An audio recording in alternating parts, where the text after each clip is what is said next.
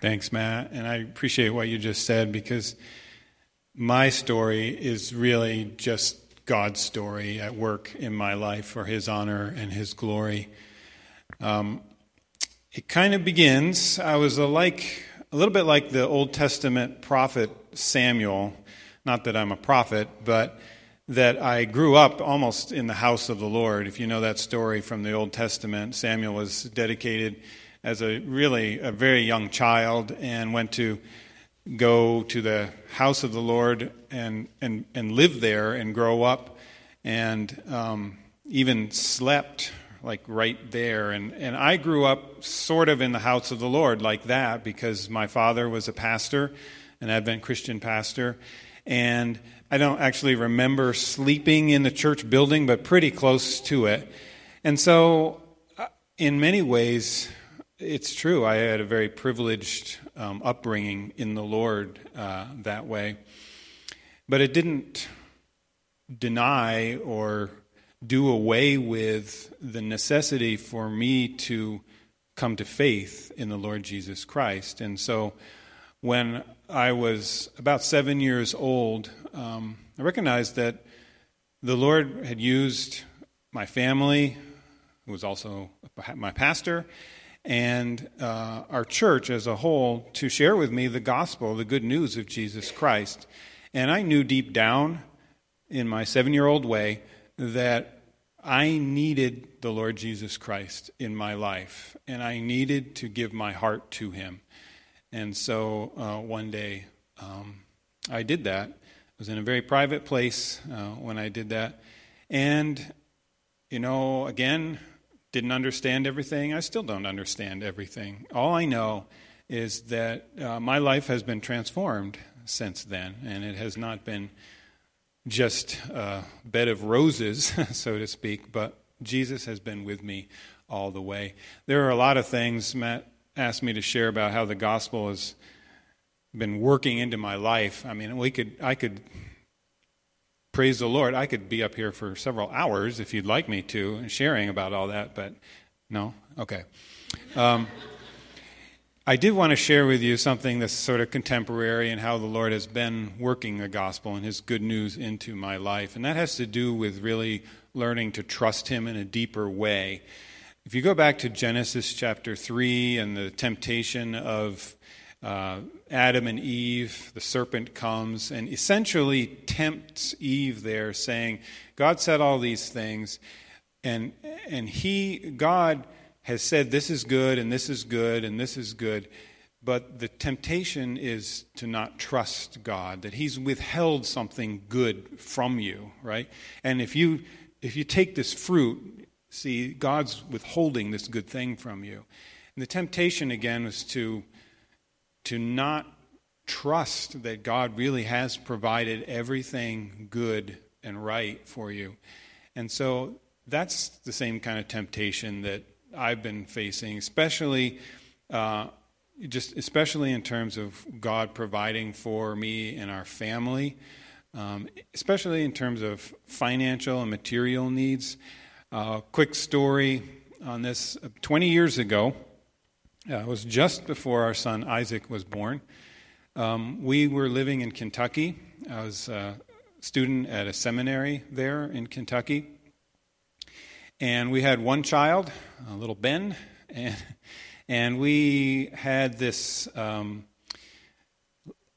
1980s model Honda Prelude. You car people will know what I'm talking about. This is a small sports car, two doors, about this much room in the back seat.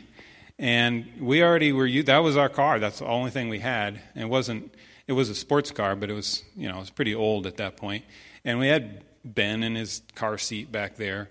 And um, I was a seminary student full time, as well as working full time uh, at the same time.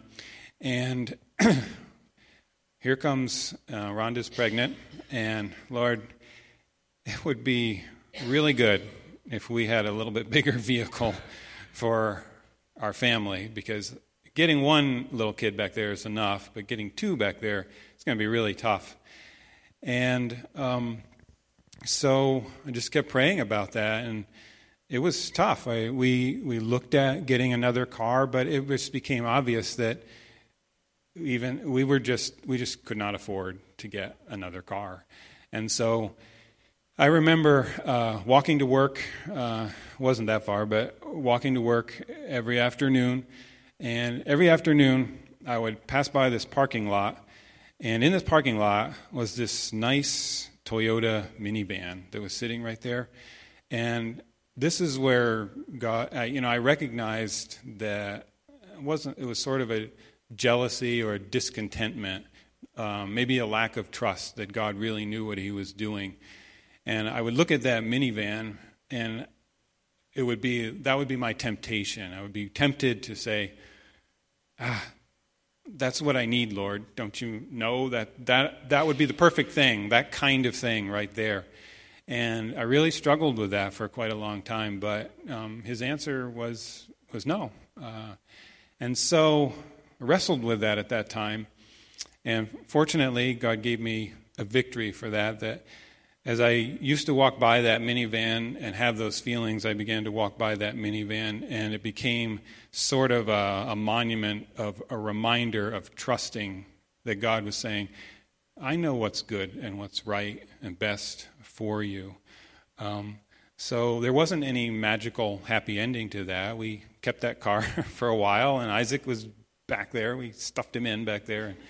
Um, sorry about that. Maybe the, but um, and anyway, um, part of the part of the outcome on that. I'm not going to say the whole thing, but I recognize that um, it wasn't that long, long, Excuse me, not long after that that um, God called us to go as missionaries to the mission field.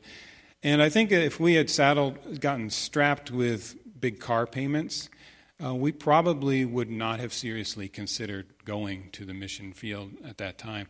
And that's just one aspect as I look back on it, how I think the, God was preparing us for a certain pathway. Um, and now, that's a, it's kind of a current struggle, I'll have to be honest with you. We've got uh, our oldest son is in college. Uh, and it's expensive to send somebody to college, in case you didn't know that. Uh, those colleges, man, they're like vacuum cleaners, sucking up all your pennies and all your couches and all in your house, everywhere. Every single last cent seems to go there. And uh, I'll just, I'll be honest, it's a struggle uh, to come up with the money, but God has given me uh, and I'll publicly testify the, the passage of Scripture from the Old Testament again. I like that, uh, where the prophet Elijah, God provides for the prophet Elijah by sending him to this widow in Zarephath. And he says, uh, God says that this little bit of flour and this little bit of oil that all you have in this famine condition, it will not run out, and you'll be able to continually have. Uh, the bread and the, and the oil and everything that you need from that. It's an amazing miracle that sustained Elijah as well as that whole family for many, many, many days, it says, which could have been months, years. Uh, and God has kind of given that to us as a family that you, you may only see this little bit of oil and flour, but He's going to keep uh, doing that. And he has for two years, uh, miraculously, in some very miraculous ways, provided. So I go back to share with you that God has been working the gospel into my life um, by really, when it comes down to those times of sort of crunch time, when can God really be trusted with this, or should he not be trusted, or can he not be trusted with this? And he's been showing, yes, he can. And the verse of scripture that I keep going back to is Matthew 6:33. Seek first the kingdom of God and his righteousness, and all these things will be added unto you. And I keep having to say, Lord, I think I got that, but he keeps saying, not yet, apparently, not yet. and I say, is that true or is that not true? If we seek first the kingdom of God, is it really true that He will add what we need?